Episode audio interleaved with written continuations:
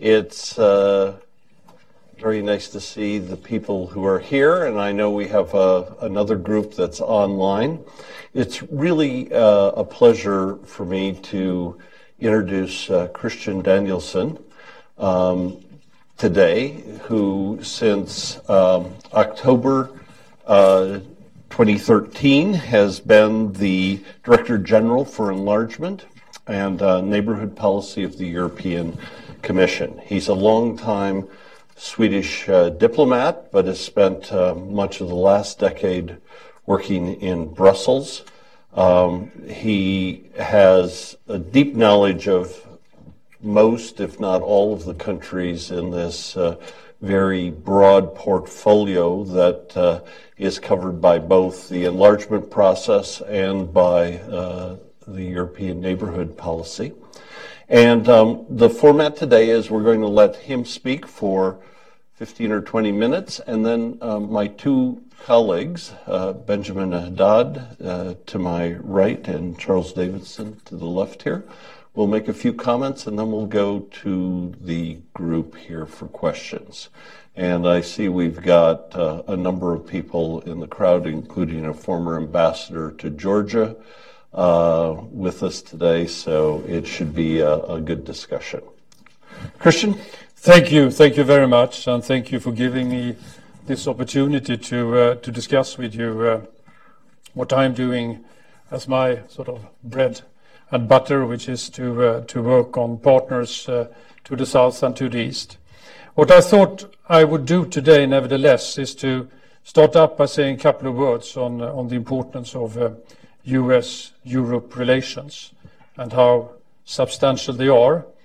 And, uh, and from there then go over and discuss a bit what that, what that means in concrete terms when it comes to, in particular, uh, the Western Balkans, and uh, also perhaps two words about Ukraine.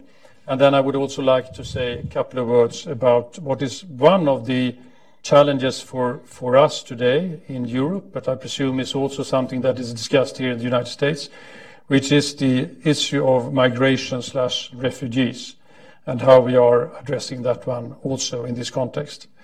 But I think nevertheless it's good to start up by, just uh, reflecting a bit on how, close we are, how much uh, US and Europe share deep, long-lasting relations relations which are based on, based on, on similar values, and also relations which are there because of the role that we play globally. And it's something that is, uh, I feel very much myself, and I presume many does, that it has also to do with the personal relations that exist, the big exchange of people between Europe and the United States. Uh, the way that we are consuming various things, uh, everything from films to books to culture.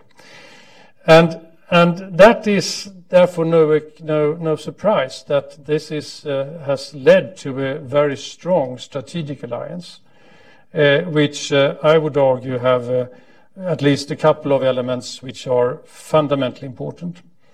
One is the economy. Uh, we are our biggest uh, investors. We are our biggest trading partners. When it comes to jobs, uh, 15 million jobs in the Europe and in the U.S. are, according to what I have learned, uh, directly dependent on us together. And uh, The fact that we are the economies we are is probably going to point in the direction that this will continue. So The economy is one of them. The other one, I think, which is important also to to have in mind, and that comes very close to what, what I'm doing on my daily, daily work, is the whole issue of security stability, where uh, our relations have been fundamental. I mean, I don't know, go to back to, to the Second World War and thereafter, but of course that is, that is clearly there and underpinning it. The, uh, the alliance and, and, uh, and U.S. role in the alliance and the way that that has worked in order to underpin our cooperation and strengthening Europe and making Europe moving forward. And, uh, and also together today, more prominently, we are working together in issues such as the counterterrorism and, defense more, more prominently. And I think it's important in that context to recognize that although the alliance is the essential element when it comes to everything that has to do with security and defense, the European Union as such is, uh, a global security provider. And uh, I'm going to come to that a bit when I'm discussing Western Balkan. But looking on it just on terms of missions that we are out there today, uh, the, the military and civilian missions on the ground for that purpose from the European Union today are altogether 15. It's everything from fighting the pirates outside Somalia to uh, looking after the stability of uh, Bosnia to uh, looking on the towards the um, territories not under control of Georgia in Georgia, where we also have a mission, two missions in Mali and in other places. Altogether, 5,000 soldiers and policemen are active in that in that context.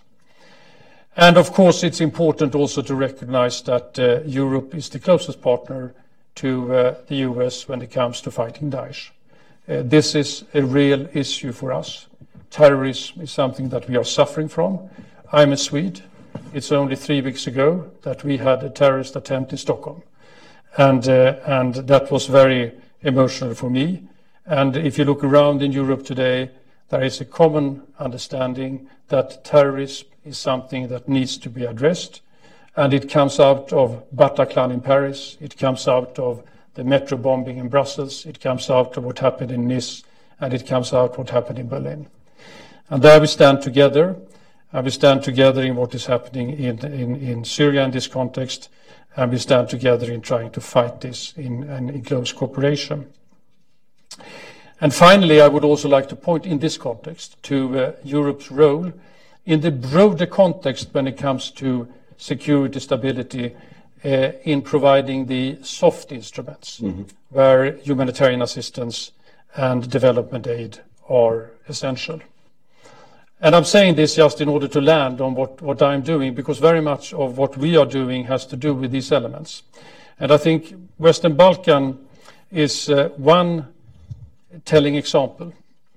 Uh, we went in together in the 90s in order to stop a terrible war.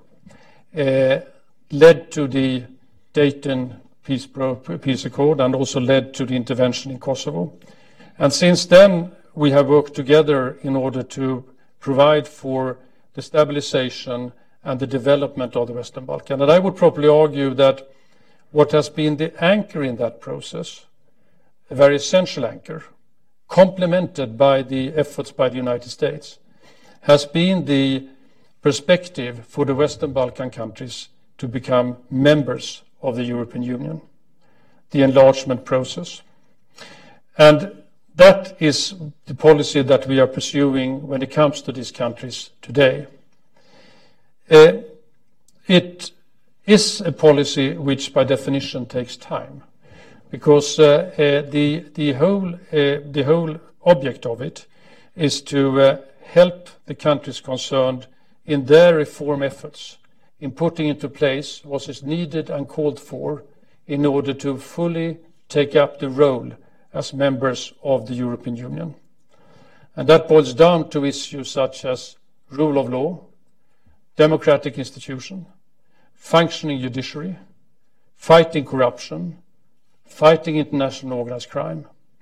But it also boils down to the need to do the necessary economic reforms, moving out of uh, a model, economic model, which in those countries have been very much uh, um, based on remittances and consumption, and move over to an economic model which is based on uh, export and investment. And all of that is fundamental changes of the societies, and by definition, that takes time. Now, we are very much into that on a daily basis. Uh, we do it in various forms, but one thing is clear and comes together for all of the countries concerned, and that is um, clear roadmaps on the reforms agreed with the countries. And I don't go into the technicalities, but it takes the form of uh, uh, what we call fundamentals first, which means exactly what I mentioned, rule of law, fight against corruption, international organized crime, etc., etc., and the economic reform elements. And then depending on where the countries are in the process, uh, they are either into formal negotiations or not. And I can explain, go into the details of it if anybody is interested. Uh, but it's a fairly elaborate process. And, uh, and I think that for the countries who are in it, they, they sense this being essential in order for them to be able to handle the reforms and move forward in the reform efforts. So that's where we are in the Western Balkan. We are underpinning this with a substantive assistance. And this is both assistance in order to help them to build up the necessary political or administrative structures, uh, public administrative reform and everything that comes with it, but also uh, help them to build up the necessary economic infrastructure, everything from roads, transport to functional custom services, but also looking into issues such as the, how the financial market functions and building up the necessary institutions for that, for that purpose. So that is where we are in the, that's the process. Uh, what does it look like in terms of progress? Well, given the fact that this is difficult, there should be no surprise that this goes uh, steps forward and then halts and sometimes also step backwards and then moving forward again. But looking back in a sort of taking a little slightly longer perspective, it is quite impressive, the reforms that has happened in the Western Balkan. It's clear that much more needs to be done. And it's also clear that uh, it is difficult political decisions that needs to be taken by the countries concerned. And right now, for instance, we are in a very interesting uh, process in Albania with a fundamental reform of the judiciary. Key for getting economic progress, key for letting loose the potential of creating jobs and growth in that country, key for fighting corruption. But there should be no surprise that that is not a kind of, of reform that is uh, taken with enthusiasm from everybody. And there are strong, strong uh, elements that are, that, are, that, that are putting brakes and trying to put brake on it. Similarly, in Serbia, we have seen quite substantial reforms of the economy uh, when it comes to moving it exactly in the direction of an economy that works on the basis of, of investments and exports. But of course, there are monopolistic structures that are difficult to handle and that needs to be addressed, and but nevertheless are politically difficult from that angle. And then we have substantive political issues that is going to take time to address. One of them being the relations between Kosovo and Serbia, where a dialogue is ongoing, and that's a dialogue that is difficult for Kosovo and difficult for Serbia, but both agree and know that it's essential in order to be able to move forward on the European path and becoming a members of the European Union. And similarly, there is a political also challenge in the former Yugoslav Republic of Macedonia, where uh, uh, clearly there are issues as uh, regards the next steps in forming the next government of the elections, which are tricky and complicated but where also the parties know that it's essential to find a way forward in order to be able to address and come forward in the, in the um, path towards the European Union. Finally, one aspect of, of Western Balkan, uh, and that is also something which uh, I think the US and Europe very much looks the same on it, the importance of the regional cooperation between the countries concerned. That boils down to the legacy of the past, that boils down to the conflicts that were there only 23 years ago. And here we are working with the US and with other partners very hard in order to help the countries concerned to move forward in that regional cooperation. In concrete terms, what we're talking about is infrastructure, we're talking about economic integration, we're talking about youth exchanges, we're talking about more understanding between the countries concerned. And here we have seen over the last couple of years progress.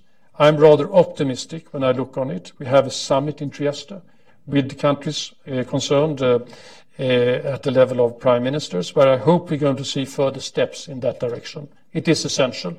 It's essential from the political point of view, but it's also essential from an economic point of view in order to attract the direct investments that the Western Balkans so much need, and in order to be integrated into the European value chain, or for that's a global value chain, it is more interesting with a market which is functioning a bit better of the 20 million people living there rather than the individual countries by mm-hmm. themselves.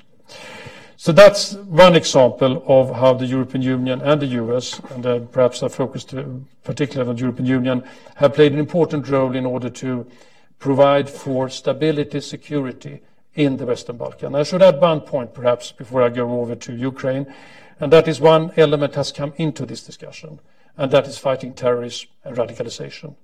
Western Balkan is a bit of a source when it comes to foreign fighters in Syria, and therefore we are working hard with the, within the EU, but also with our partners in order to, to see to how we can support them both when it comes to the returnees that are coming back from the, from the battlefield and how those should be handled, but in particular when it comes to radicalization in the countries concerned. And here, of course, we have experiences in the EU which are useful for that, for that discussions. And then we have also a fairly far-reaching discussion uh, with our security services when it comes to the concrete security aspect of fighting terrorism, also in that part of Europe. And with that, let me move over to another example of how we are I would argue that the European Union is playing a role in providing stability and security together with the United States, and that is Ukraine. And uh, uh, I would like to start with the events in Maidan and what came after it, and the immediate um, alignment, I would say, and coming together of United States and, and the EU in order to support the reforms that were so much called for by the, by the Ukrainian people. And from an EU perspective, it, it, it's interesting, and I think generally that the, the Maidan reaction was a reaction to a no to a further integration of Ukraine into the EU, mm-hmm. namely the free trade agreement the extended free trade agreement that was underway being discussed. And when looking now on Ukraine today, I think the efforts that have been put, particularly by Ukraine itself, but also by, the part, by their partners, US and, and EU, has played a very important role in moving that country forward in the direction of a, of a more stable, secure, but also a country that can provide for a better uh, prosperity, more growth, better jobs, and the economy moving forward. Now, we haven't seen the full result of it yet, that's for sure. But when it comes to the framework for it, quite a bit has been made. And I would probably argue that, firstly, to, commend the, um, Ukrainian governments and the, Ukrainian people and the civil society for their resilience and their willingness to move ahead here. But I would also argue that US, Europe together have been very helpful in seeing to that uh, the direction of the reforms has gone in the, in the right way. And what I'm thinking of concretely are the reforms of the economy, in particular energy sector, which has been substantial. Uh, also when it comes to the business climate, which also have been addressed, not completely, but direction is right. Also the recognition of corruption as being a major problem for Ukraine, and also where the government has worked in the direction and the, the Parliament, and the Rada, and so on, for getting into place the right framework in order to address those issues, and uh, and also taking the measures that comes with it. Uh, the asset declaration, for instance, which is very far-reaching, is one example of, of that. Uh, and I would also argue that there's been a substantive, when it comes to the economy, the important elements that have been taken when it comes to the financial sector. And let's say setting to that the banking system functions better than it did before, and thereby providing for the economy to start to grow and move forward. There has also been quite a lot being done when it comes to the how the the the the the system of rule of law uh, I mentioned the corruption, which is still something that needs to be continuously addressed and still very important uh, challenge. But the reforms are underway, and reforms also are underway when it comes to judiciary, and it's underway also when it comes to the prosecution service, and so on and so forth. Uh, so I think that is that is also. I, would argue that these reforms would. An important element of it is the support, but also the the um, perspective, and that the perspective for Ukraine to come into and be better part of the European market and also broadly the globalized market, market has played a very important role. And the deep and comprehensive free trade agreement that I mentioned is an essential part. So that on the reform side when it comes to Ukraine, but as important for the developments of Ukraine and for the I think also for what the US and Europe has done, has been our reactions to the aggression towards Ukraine. I think the, the, it was very an essential element has been the unanimous condemnation of the annexation of Crimea, the illegal annexation of Crimea, and also the very clear um, condemnation of uh, the Russian action and support to the to what is happening in Donetsk and Luhansk. Uh, and the what also comes out as a consequence, namely the sanctions, which uh, which has been important for showing solidarity with Ukraine, but also important from the principal point of view from the US and, and the EU. And looking ahead, our continued support for the Minsk process will be essential. And uh, we know that that one calls for quite a lot of further improvement in order to see that should lead to what we would all like to see happening. Finally, let me bring up a third element where we are working for stability, security, and which for us is a, big challenge, and that is the migration refugee crisis.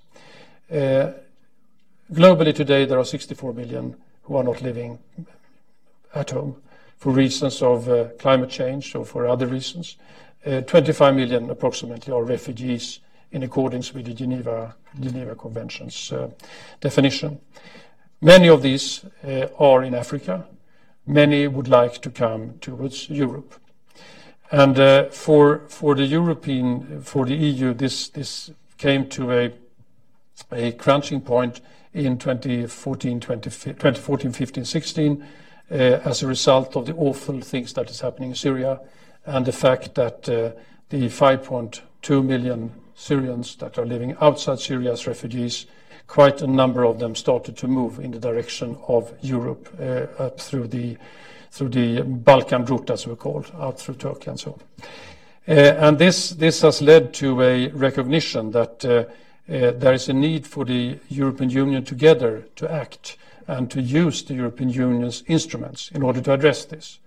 I think that's been a recognition by individual member states, and I know one very well, Sweden, who has been very open to uh, asylum seekers from, from these countries and other countries. Uh, recognition that it's not enough that we have our policy, we need to see to that we do this together. And why? Because in the European Union we have today the free movement which means that my kids can go and they can ask, they can apply for a job in any other of the EU member states. And suddenly, border controls came up. And there was a sense that this could, if it went badly, unravel. Apart from the fact that there was a sense also that when it comes to asylum seekers in particular, but migration more generally, there is a need to also see to that there is some kind of burden sharing between the different parties in the EU. There are different views on that, but that issue came up as well. And the result of all this is that we have landed on a, an approach where, on the one hand, we are looking internally on how we can address it with the policy measures that needs to be there for establishing more of a common asylum policy. And that is presently underway. It's going to be very, very difficult and, and, and, and uh, politically difficult process because there are different views. So that's one element. Second element was a substantive strengthening of the external borders in order to uh, guarantee for the member states that the external border of the EU is a real external border. And that is underway right now with the setting up of a of a coast guard and border guard of the European level, uh, which would have been unheard of 10 years ago, but today is a reality. And support efforts, in particular in the countries who are particularly um, the object of this, Greece and Italy. And the third element is to um, uh, address the issues of the refugees outside the EU, in particular, see to that we are limiting the number of people who are putting themselves on this perilous route and risk dying on the Mediterranean. We're talking about thousands of people doing that, and, and that is unacceptable. Now, the, the, the form that that takes, and that's where I come in, is uh, concrete support to transit countries and to those who are hosting refugees, but also to countries who are the sources of this kind of migration. What we're talking about here is the substantive support to Turkey, who are doing a great job in hosting 2.7 million Syrian refugees, who are letting these refugees to also have access to the health service, who are opening their schools, and also opening part of the labor market. And we are supporting that by, a, by altogether 3 billion euro for the Syrian refugees in Turkey. We do it also when it comes to Jordan and Lebanon, who are taking also a substantive share here of, of, of efforts.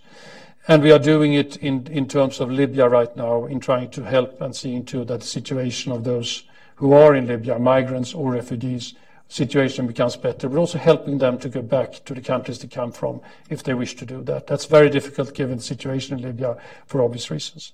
And finally, we are investing or intending to invest in particular, but are already investing in help in, in trying to um, provide for better growth opportunities in the countries from where many of the migrants come from. And here we're talking about Western Africa in particular. We're doing that through setting up new instruments for attracting investments, but also for going in with the soft power of development assistance more generally in order to help with everything from infrastructure to social infrastructure to education, etc. But we should have no illusions. There will continue to be an interest and attraction to go to Europe. So somewhere down the road, I presume that we also will have a discussion on uh, migration more generally within the EU, which today, legal migration, which is today something which is a member states' competence for mm-hmm. most of the practical purposes. I've been too long, but I think I stop here. Just, uh, and I hope I have outlined a bit of what I think are essential elements of where we are intervening for security and stability, and where there's something where we do also together to a large extent with the United States. I look forward to do that also in the future. Good. Well, thank you so much for your uh, very uh, comprehensive overview of, of your work. I'm um, I think Americans sometimes have an image of the European Commission as a rather rigid bureaucratic operation, and it's obvious that um, certainly the um, uh, work of your group has expanded considerably uh, over the uh, last few years. Appreciated the comments you made on specific countries. There's a few countries you didn't mention that I'm sure we'll get into when we get into the uh, questions. But now let me turn it over for a brief comment from Ben, and then we'll go to Charles. Uh, uh, thank you very much, Director Danielsson. It, was indeed very, very interesting and comprehensive. Um, yeah, a few, comments and, and, questions, I guess. I, I, very much appreciate the fact that you emphasize the importance of transatlantic cooperation between the United States and Europe. And I think indeed it's key uh, when we look at the challenges that we're facing today from obviously ISIS, the migration crisis, or the, the rise of a resur- resurgent Russia. Uh, and, and, and helping the, the transition in, in Ukraine and keeping firms on, on sanctions, linked to the Minsk process as well as fighting uh, corruption. And I would add, and, and this, this will lead me to the question of enlargement, that it is also important, I think, to always uh, uh, remind in these times where you can have misunderstanding and sometimes differences between the United States and the European Union that the very existence of the European Union uh, and its success is, is really one of the greatest success of American foreign policy since the Second World War. In, in a way, it is also almost the justification of America's role in the world. Um, and, and, thanks to uh, NATO support uh, and American presence uh, in, in Europe, uh, we, you know, the second part of the 20th century and the early part of the 21st century has been quite different from uh, the one before. It, it, sounds maybe obvious to us today, but you know, if you take in in the long spectrum, it is it is not that obvious. So I think it is really important to um, to remember this. Um, and and I would add that in in this respect, uh, the question of enlargement has been one of the most spectacular successes of the European Union in the last uh, 25 years. Um, it is interesting that you know, in, in, a town where questions of regime change or democracy promotion, human rights promotion have been so much discussed and so controversial in the last uh, two decades, in a way, the European Union, let me uh, allow myself to be a bit controversial, has been one of the, mo- the most successful agents of regime change in a way uh, in Eastern uh, Eastern Europe in the 90s and, and the in the 2000s, and with the successful integration of Central and Eastern European countries. Of, of course, we still see today with countries like Hungary and Poland some forms of, of tensions and, and regression. Uh, but I mean, once again, you know, if you look at the, uh, the broader scale, uh, the mix of, of NATO integration and support and the uh, support, as you mentioned, on the fight against corruption, development assistance, technical assistance, assistance uh, that is provided by the European Union that maybe sometimes, you know, is as long as and technocratic and not very exciting when you look at it, but so fundamental in, in anchoring the rule of law and, and liberal democracy in these countries, I think it is a very important um, aspect. Now, that being said, I do think today we are at a turning point.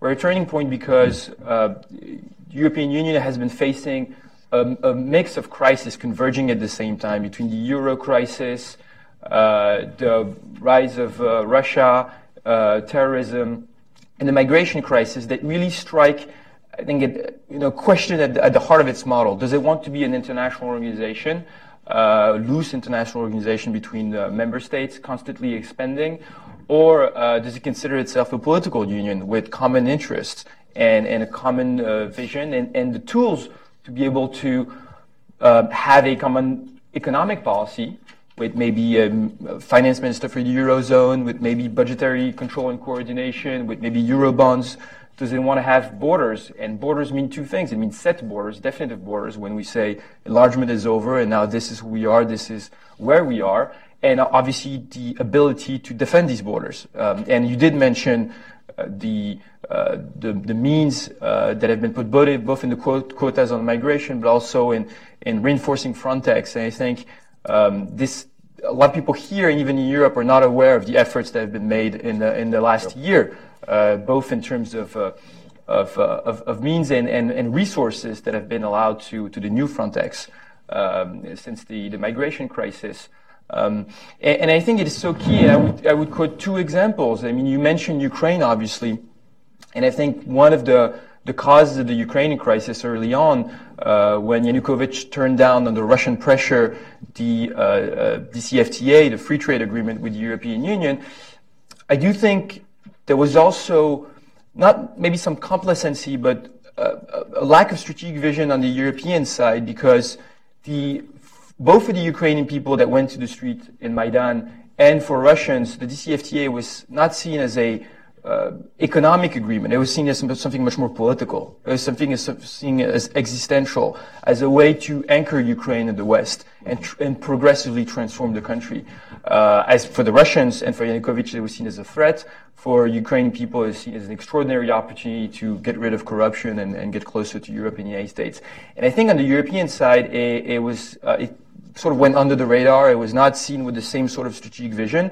Uh, it was mostly calculated as you know economic uh, cost benefits and, and, and potential gain. Um, and, and and this is exactly where um, you know, we, we have to decide whether we want to uh, really have a foreign policy, really want to have a common, common foreign policy with common interest and, and, and deal with our neighborhood that way, or if we u- only use these, these tools as, uh, as uh, sort of technical instruments to uh, gain growth. And the second question I think that you mentioned, but you mentioned the migration crisis, and I'm sure that Craig was referring to this when he said that some issues were not mentioned, uh, is obviously the, the question of Turkey. Ah. Um, sorry to be. Uh, I was actually thinking of Moldova, but oh. okay, he's fine. um, and, and, obviously, I think Turkey uh, is is the essence of that question. Um, is whether, uh, and I would say, you know, even putting aside the the, the, the current regression that we're seeing uh, under Erdogan, uh, the very question in general, in essence, of Turkey's um, candidacy within the European Union uh, asks the question: Do what are what are the borders of Europe? What defines European Union? What it is to be a European? Uh, is is is the European Union uh, destined to constantly expand uh, at the risk of being looser and looser politically, or is there going to be a moment when we say, "Stop! This is uh, these are our borders," and uh, and that doesn't necessarily mean having bad relations with Turkey, by the way, but considering it's a strategic partner with whom we have sometimes common interests, sometimes political tensions, and, uh, and but that we deal with as a as a neighbor. And I think the very definition of otherness, alterity, the idea that you have neighbors who are not destined to be members, is is really what defines a political entity. So I would I would end my uh, my comments here, and, and, once again, thank you very much for. Thank you so much, uh, Ben. I think you've already set up a very uh, rich discussion for uh, uh the next phase. Charles? All right, yes, and uh, thank you, Director Danielsson, for coming to visit us. Um, well, I, I, thought I'd inject maybe uh, uh, briefly a few notions of U.S. interests in, into this discussion, uh, because my, my reflex in, in listening to uh, all of these details about EU enlargement uh, is that there's a, a, broader theme also, which is when we look at all of these uh, states at the periphery of the European Union, they're they all are a sort of battleground between the West and anti-democratic forces. And so, uh, from a U.S. perspective, that makes EU enlargement, or at least uh, the, defense of this uh, cultural uh, and value zone, something that is very much in our interests. And we see this very dramatically in terms of a lot of just basic values of what a society should be and what it should look like. Um, it's very dramatic, of course, in the case of Turkey, but we also see it very much in the case of Ukraine.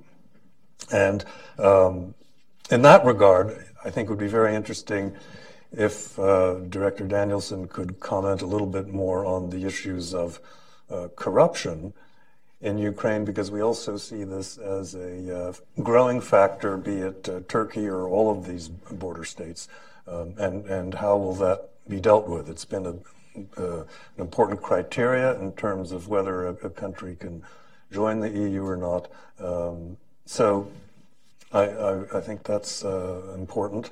Um, now, of course, in this post-Brexit environment, uh, talking about EU enlargement also might seem um, like something that's well you you laugh. I mean it's sort of well we, we need to be defending what we already have not talking about enlargement. Uh, it's a challenged environment. But i think if we think of it as as the frontier where we are uh, are pushing back against uh, anti-democratic forces then there's a real convergence between us and eu interests. And um, one of the questions that was asked in terms of this session is what can the U.S. do to support our allies in the region?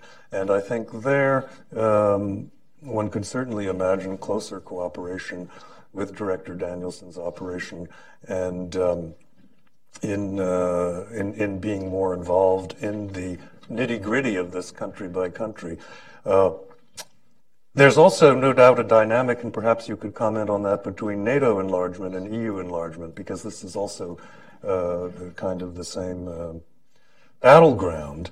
Um, it's, it's very easy, of course, to think about the negatives in what's going on in Europe. Benjamin mentioned some of the historical positives, and I think that's very important, and um, we should really have no qualms about asserting our role as a civilizing force also, because what's going on on the periphery of Europe right now is outrageous. These are not small disputes, but very fundamental uh, issues, and uh, we need to push back vigorously against what is really a, an enemy force that's attacking on various sides in various ways.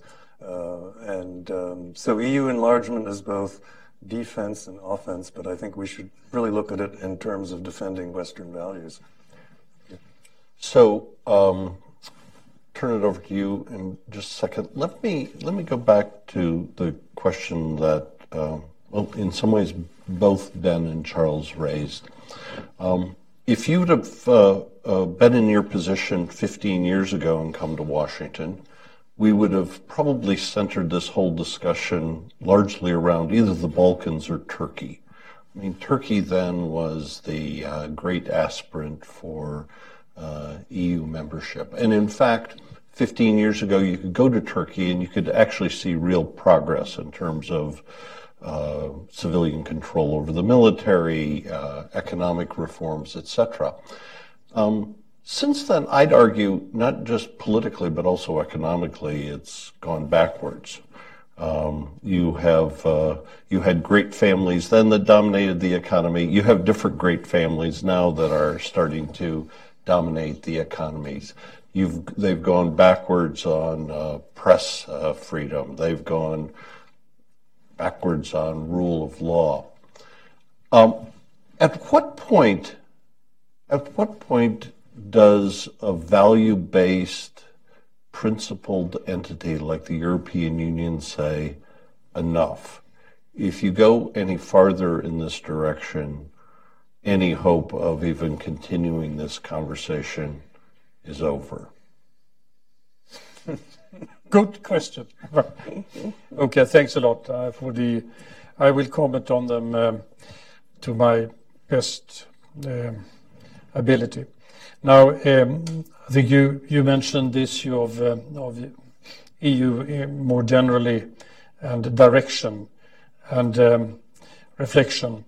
Um, two comments on that one. I think the, one issue that always has been in the EU since its beginning uh, has been the direction of of whether one should further consolidate whether one should further go towards a stronger political cooperation.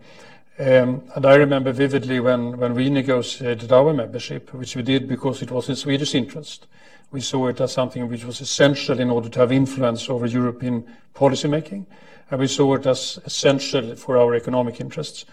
And I remember then in those days that there were discussions in the EU that said, no, no, that's going to be difficult and take time because uh, it will lead to more difficulties for the existing EU to do the necessary deepening that we would like to see. Mm-hmm. I think that will be with us and uh, will be there for eternity, that kind of discussion. Um, uh, so, so that's one, one comment on it. The second is that uh, as it stands right now, it is interesting that you raise it because I think we will have a discussion of this kind going forward towards December, in fact. Mm. And uh, that has to do with uh, uh, Brexit on the one hand. It has to do also that there is a need, I think, a sense among member states to have that kind of, of discussion. So what should we do when it comes to the monetary union? How much further should we go for those who are members? Uh, what can we do in terms of the social Europe? And social Europe is not socialist Europe. It has to do with issues like uh, like um, labor conditions. It has to do with with other elements of that kind. Mm-hmm. There will also be a reflection about uh, Europe in terms of the global role, and you, you mentioned it, where part of it already is there. There is a global strategy for those who are interested. It's worthwhile reading, in fact, which sets out fairly clearly what kind of ambition Europe has on the global, on the global spectrum, and which has to do with issues such as supporting uh, stability, security, resilience, but also uh, the, the, the kind of lighthouse that we are in terms of values, and trying to make the point that for sustainable stability, it is a good thing to have rule of law. It's a good thing to fight corruption. It's a good thing to have democratic institutions. So I think that's also an important element in it. Uh, and other elements of that kind. Where this discussion will land, I don't know. But I presume that uh, the outcome of the first round of the French presidential election, uh, which points in the direction of a candidate who has a very strong interest and keen interest in, in Europe and France in Europe, is going to play a very important role in that context. Uh, together with, of course, the other the other the other the other member states. Um, and and you pointed rightly to that the, when we talk about foreign policy, I think the what is essential for, for EU, as for any country, is the relations with their closest neighbors, because that's mm-hmm. where where you show whether you are able or not able to project the kind of policy that you would like to see being, uh, being projected. And uh, for the EU, there are two ways of doing that. One is the enlargement policy, which uh, clearly has been successful, and I agree with you on that. And I would argue clearly is successful when it comes to the Western Balkan, although the timeline is slightly different. And it is the neighborhood policy, which is less demanding because the countries concerned are not suggesting that they would like to become members, but which is about finding common interest with our neighbors and then trying to pursue it very clearly. And one interest from the EU's point of view is, I come back to it because you mentioned it and it is essential, is clearly the issue of what I call sustained stability, which is rule of law, democratic institution, a mm-hmm. vibrant civil society as one element in that kind of dialogue. Now, um, uh, I agree on U.S. interest. I think we are very, very interested in seeing. We have already a substantive cooperation with the United States. I mentioned Ukraine and technical assistance and all things we do together there. Uh, we have it across the region, in fact. I would say Western Balkan is a telling examples where we work very, very closely hand in hand in supporting the, the, the process there. And of course, U.S. is in the NATO mission in Kosovo and so on and so forth.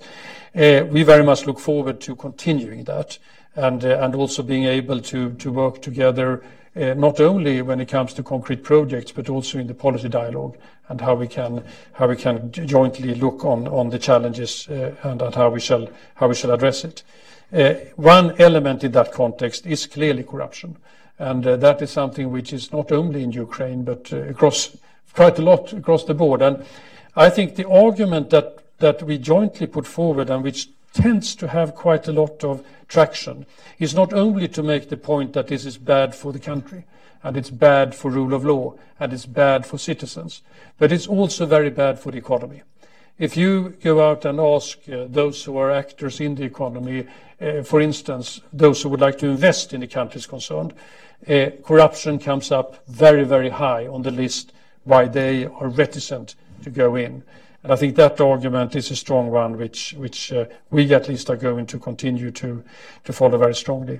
Now, clearly there has been a link between NATO enlargement. I see Bruce Jackson here in the, the audience, and, and it's clear that the uh, um, Europe Whole and Free was an instrumental element in the uh, where NATO enlargement played an important role and the EU enlargement played an important role and went hand in hand. In fact, NATO enlargement came a bit earlier, I think, for many of those countries who were concerned. And we see also the importance now in the Western Balkan.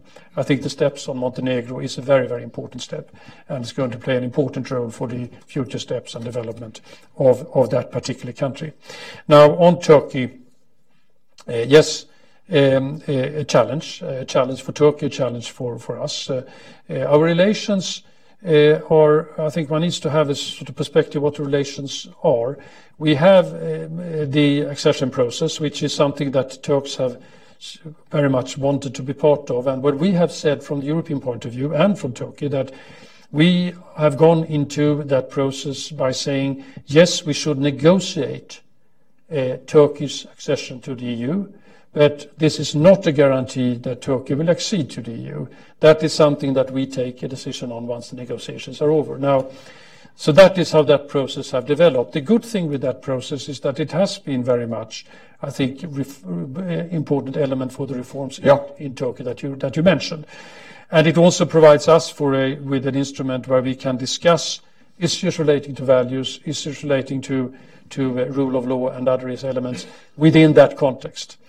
Now, if you look on the latest development, we do reports every year on where the countries who are negotiating with us or are in this enlargement policy, where they are in the development in terms of uh, rule of law, in terms of corruption, and so on. It's clear that when it comes to functioning of judiciary, when it comes to uh, freedom of expression, Turkey has moved uh, backwards and uh, and uh, we say I think backtracked I think is the term we use, and uh, and we haven't seen improvement since that report which was in December.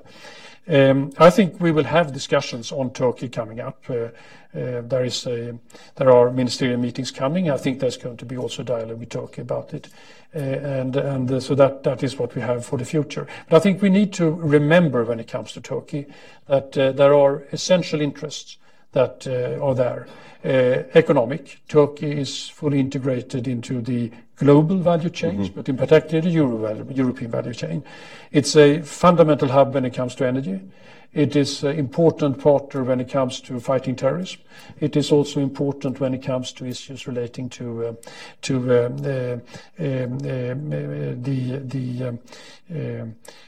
the migration side, Uh, where we have a close partnership now in particular on that issue. So there are lots of issues of that kind. And that leads me to another element of our relation that we also have that.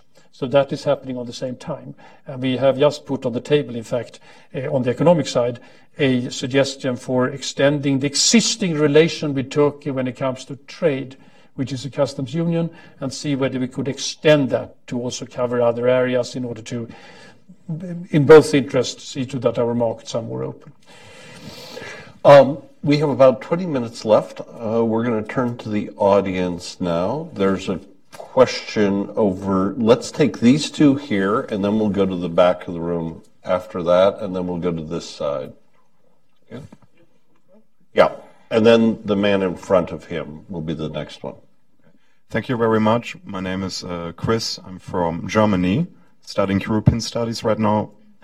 And um, I'm also half Serbian, so I'm really happy about those positive news from the Balkans. However, um, I'm a bit wondering that you're not discussing about Trump's presidency and which challenges it will bring with him in the Trump administration. I think we still do not know what his great plan is, and also his statements in his campaign that EU is not so important. Of course, it's not changing. He's learning a lot, I hope. And um, I just would like to know, what do you think, how we can cooperate with Trump or with the Trump administration? Thank you. Bruce?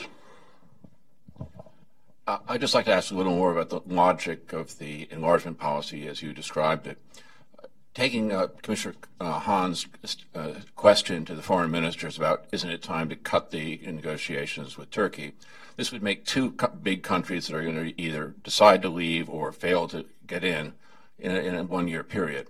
At the same time, you're using the instrumentality of of the countries in the Western Balkans, the instruments of the EU, to entice them to reform and come closer to Europe.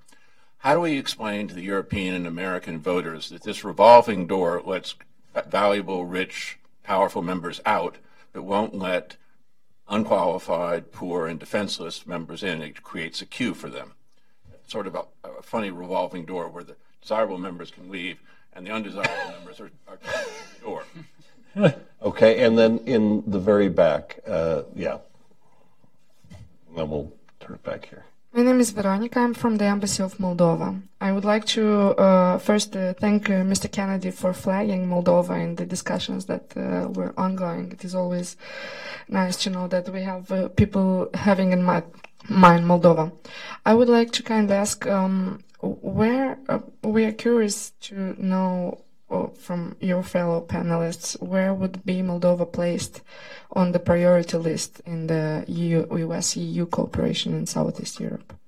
Okay, great. So you, Trump, uh, the logic of. Brexit, Turkey, Western Balkan. And then finally, a more specific one. Where does Moldova sit in the queue? I was actually found it refreshing that you didn't bring up President Trump uh, because usually that's all we talk about. But go ahead. Yeah. No, I didn't. Uh, no, but to be honest, I, uh, I've been around here in Washington now. Yesterday, I will do it tomorrow, today, and tomorrow, and discussed the policy that we're discussing here. And I'm reassured. I see an engagement. I see continuous uh, the discussions we had on Western Balkan, the discussions we have also on Ukraine has been uh, reassuring. Uh, so um, I think we look forward to continue to work with the American administration on those issues. And that goes also when it comes to the other challenges, uh, be it uh, issue of migration or be it uh, issues. I came out of Egypt very recently, be it issue of Egypt or be it the other partners that we are working with. Bruce, yeah. Um, I can see where it can, I mean, it can it can look like a revolving door. Um, I think the Brexit was not anything that anybody looked forward to apart from those who voted for it. And uh, now we have it, uh, and that is something that needs to be handled. It's going to be a complex, complicated process. It's going to be painful for for the United Kingdom, and it will be painful also for the EU. And it's the first time we do it. So uh, it's it's. Um, I think that's a big difference from the enlargement policy in a sense. So I don't think we can see them side by side, so to say.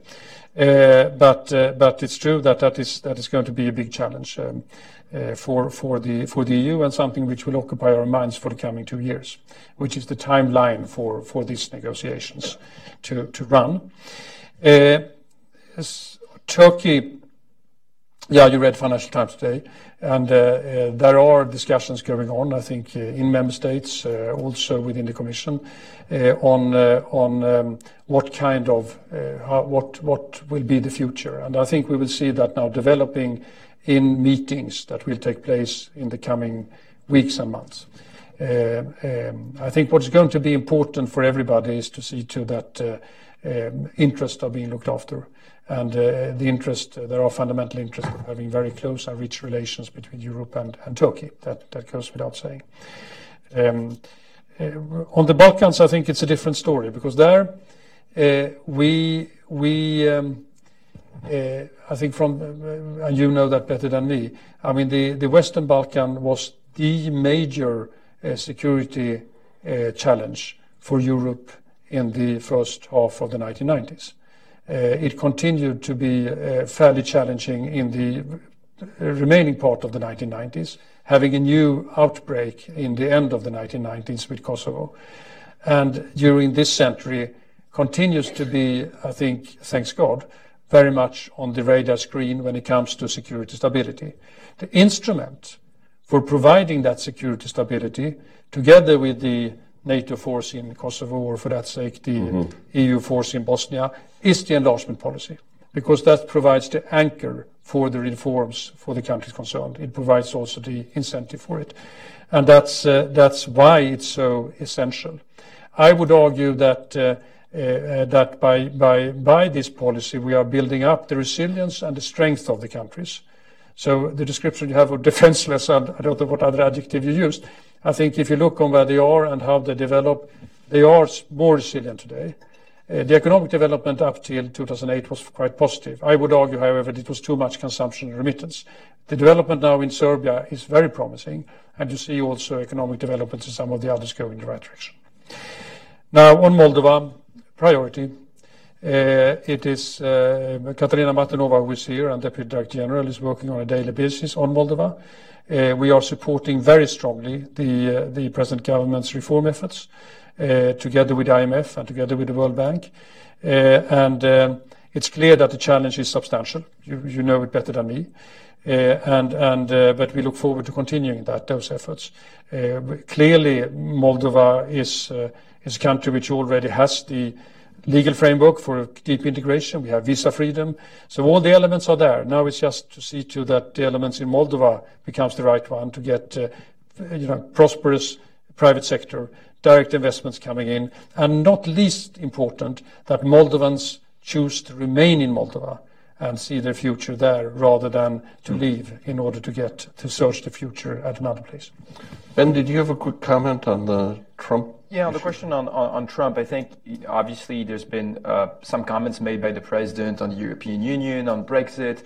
But I think beyond the sort of heated rhetoric, it's important to see actually the paradoxically the continuity with the last administration. Uh, you did have already President Obama talking about free riders and being very critical of European allies. And the reason I'm saying this is I do think in general there is a tendency in the United States to Uh, want Europeans to uh, to do more on defense. Uh, this has been, you know, former Secretary of Defense Bob Gates already was very tough on Europeans on the on the 2% issue. And I think to a large extent, this new presidency has to be seen as an opportunity for Europeans to to unite, to deepen their cooperation, on, especially on foreign policy, on political issues, on monetary issues. So um, instead of treating the president and the presidency as as sort of an exception when it comes to transatlantic relations, I think there is a larger element of of a deeper trend when it comes to how to see Europe. And, and once again, this is something we have to live with, and this, this should be seen as a political opportunity. Yes. Questions over here. One here, one back there, and one over there. So we'll take those three. Youssef Bahami, just a question regarding the fact that Europe now is a new shape with the Brexit. How do you foresee the pan-Europeanism that includes other countries like the U.K., like Norway, like Switzerland, and the European Union with the dimension that the English is no longer the first language of the European Union. It's only spoken by uh, Ireland and uh, Malta. Thank you. Like Director Danielsson. You spoke earlier a little bit about the reform efforts in Albania, and I was just curious because I think a lot of people would say that uh, like chapters 23 and 24 of the acquis are sort of the biggest hurdle to Albanian accession. So I was just curious if you could elaborate a little bit on the specifics and of what you, uh, the working on and what you think a success would look like in that scenario. And please explain to us what 23 and Yes, I will do that. Ambassador? There we go. Thank you. Um, please ignore the British accent for the time being. um, I'm not here in an official capacity, but I was previously the British ambassador to Georgia. Um, Craig somewhat set me up for the question because I believe you said that the neighbourhood um, countries are not looking for membership, but of course that's not the case. I didn't say that. Oh, okay, then I misunderstood. Um, but you What I very said was that the neighbourhood policy, okay. not about membership. Okay, but for the members of that, um, like countries like Georgia, for them it very much is about membership, and that is their ultimate goal. And you said very eloquently that for the Western Balkans, that roadmap leading to enlargement is both the anchor and the incentive for those reforms. So um, it's partly a question of whether you think post Brexit, once all that has shaken down, whether there might be renewed impetus for enlargement again. In the sense of what the two commentators have said, that this is a frontier battle of values, and if the EU is seen to choke when it comes to a country like Georgia, which has done everything that we have asked of it, what message does that send to other countries that might be looking to see does Georgia get get there? And if it doesn't, is it too risky for us to follow down that path, or will Russia do take bites out of our territory as well? But I also had another question because I don't want to be defined just by Georgia. I thought um, Mr. Haddad made a bigger point about the EU stepping up more broadly on foreign policy. Looking to the south, for example, I'm really struck by how there is still, as far as I can see, no serious debate within the EU, not just about limiting the impact of the Syria crisis, dealing with the humanitarian costs of that, helping countries in the region deal with the outflow, but actually dealing with the Syria crisis itself. Um, what can the EU do to actually intervene in Syria? Is it always have to be if the US doesn't do it, nobody else can? Thank you. Thank you. So three good questions to finish up with. Okay. Thank you. Well, starting up then with uh, the broader European context, the uh, European Economic Area, which consists of Norway, Iceland, and Liechtenstein, Switzerland, who has its specific relations with the with the EU, being part of the of the um, free movement, and uh, and uh, then of course uh, Brexit uh, and what that leads to. Well, on Brexit, I don't want to speculate. On the others, uh, the structures are, fairly well known, and uh, I don't see anything that is going to change there, which means that for Norway, Iceland, and Liechtenstein, they will continue to follow the developments in the EU when it comes to what is called the internal market, which is the free movement of goods, services, capital, and people, and be fully part of it. Uh, that has worked very well over the last 25 years. I was part of negotiating that because Sweden was very much part of it to begin with, and it's, uh, I think it's going to continue in that, in that juncture. Switzerland, it's a bit more complex because there, we have uh, a number of agreements, which part of them will have to be looked on. And I think there it's going to take a bit more time how we're going to adapt them as we are moving ahead. Uh, so I don't see a problem here or any issue that will, be complicated, complicating. There's another discussion going on, and, I think neighbor to the right mentioned it, and that is, uh, you know, the whole issue of concentric circles, of whether there are some countries who would like to do more together or some others that would do less together. And on that one, just to say that the European Union is not a hegemon. There are uh, areas, important areas, where only some member states are part of it most prominent in the Economic Monetary Union. Another one is the Schengen cooperation, which has to do with uh, the passport-free pass movement within within the EU. And you also have the whole issue of the banking union, which is also limited to not all member states, and so on and so forth. And we have just now a very interesting discussion on uh, cooperation when it comes to defense, and that is particularly defense industry cooperation, where uh, not all member states are taking part, uh, and that is natural, and that is what I think we're going to see in the future. Now, on the Albania and chapter 23, 24, well, in very short, what we have done in order for practicality is that the legal mass of EU commitments that you need to take on when you become a member, we have put that into various chapters. And chapter 23 and 24 has to do with the issue of rule of law, democratic institutions, fighting corruption, fighting international organized crime, police cooperation, fighting terrorism, those kind of issues. And we have said that in the process that the Western Balkan countries are, this is something that needs to be addressed first thing in the negotiations. Mm. And why? Because it's only when you have those structures that you really can function as a member state.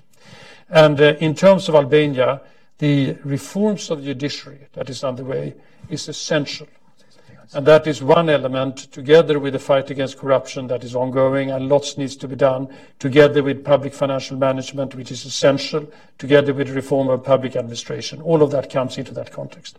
So, so, so that's where that one is. Uh, is, is, is. Georgia, membership. I think the issue of membership is not on the agenda for the European Union. And I think politically it's not going to be on the agenda for the European Union for foreseeable future.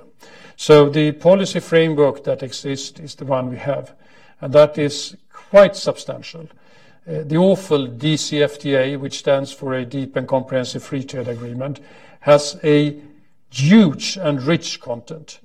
And what Georgia needs to do now is to see to that that is fully implemented.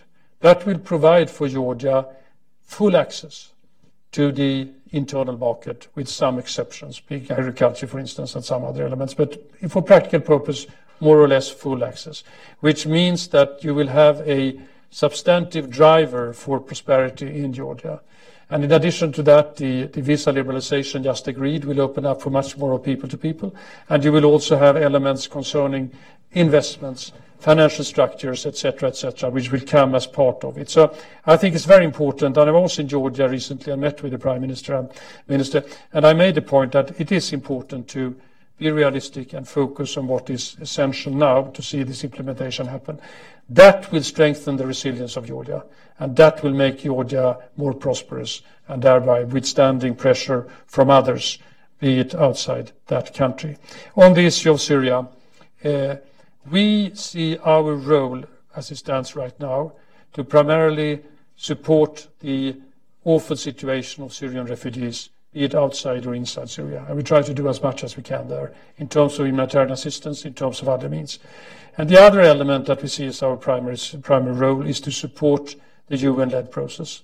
And we do that through being very active. And the most recent example was the conference in, uh, uh, Brussels on the 5th of April, overshadowed by the terrible chemicals attack, but very important when it comes to the outcome, which uh, when it comes to the policy line, there was uh, close to unanimity among the members at the conference, uh, uh without mentioning anybody, uh, on the, the need to move forward in support of Staffan de Mistura, the UN-led process, the Geneva talks, mm-hmm. and see to that that is the one that will deliver the, the um, the genuine transition process that is essential in order to see to that refugees can come back, reconstruction can start, and all the rest that comes with it. Quick uh, final comment, uh, Ben? On, on, on, Syria, I wanted to, to follow as well. I, I completely agree with your point. I think uh, we'll see what comes from this administration. The last few steps have been promising, but the previous administration, I think here, has treated the Syrian crisis as a humanitarian disaster, a tragedy, whereas for Europe, it's different. It's, it's actually a strategic and existential threat. Uh, it is not for the United States.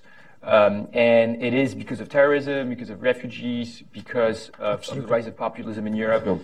And I think uh, Europeans have had a strong message on Syria, but they mostly try to manage and contain the crisis at home rather than have a real strategy, apart from the humanitarian aid, I completely agree with that, having real political, even military strategy uh, in, in Syria. And I think Europeans together could have done more to maybe work on safe zones.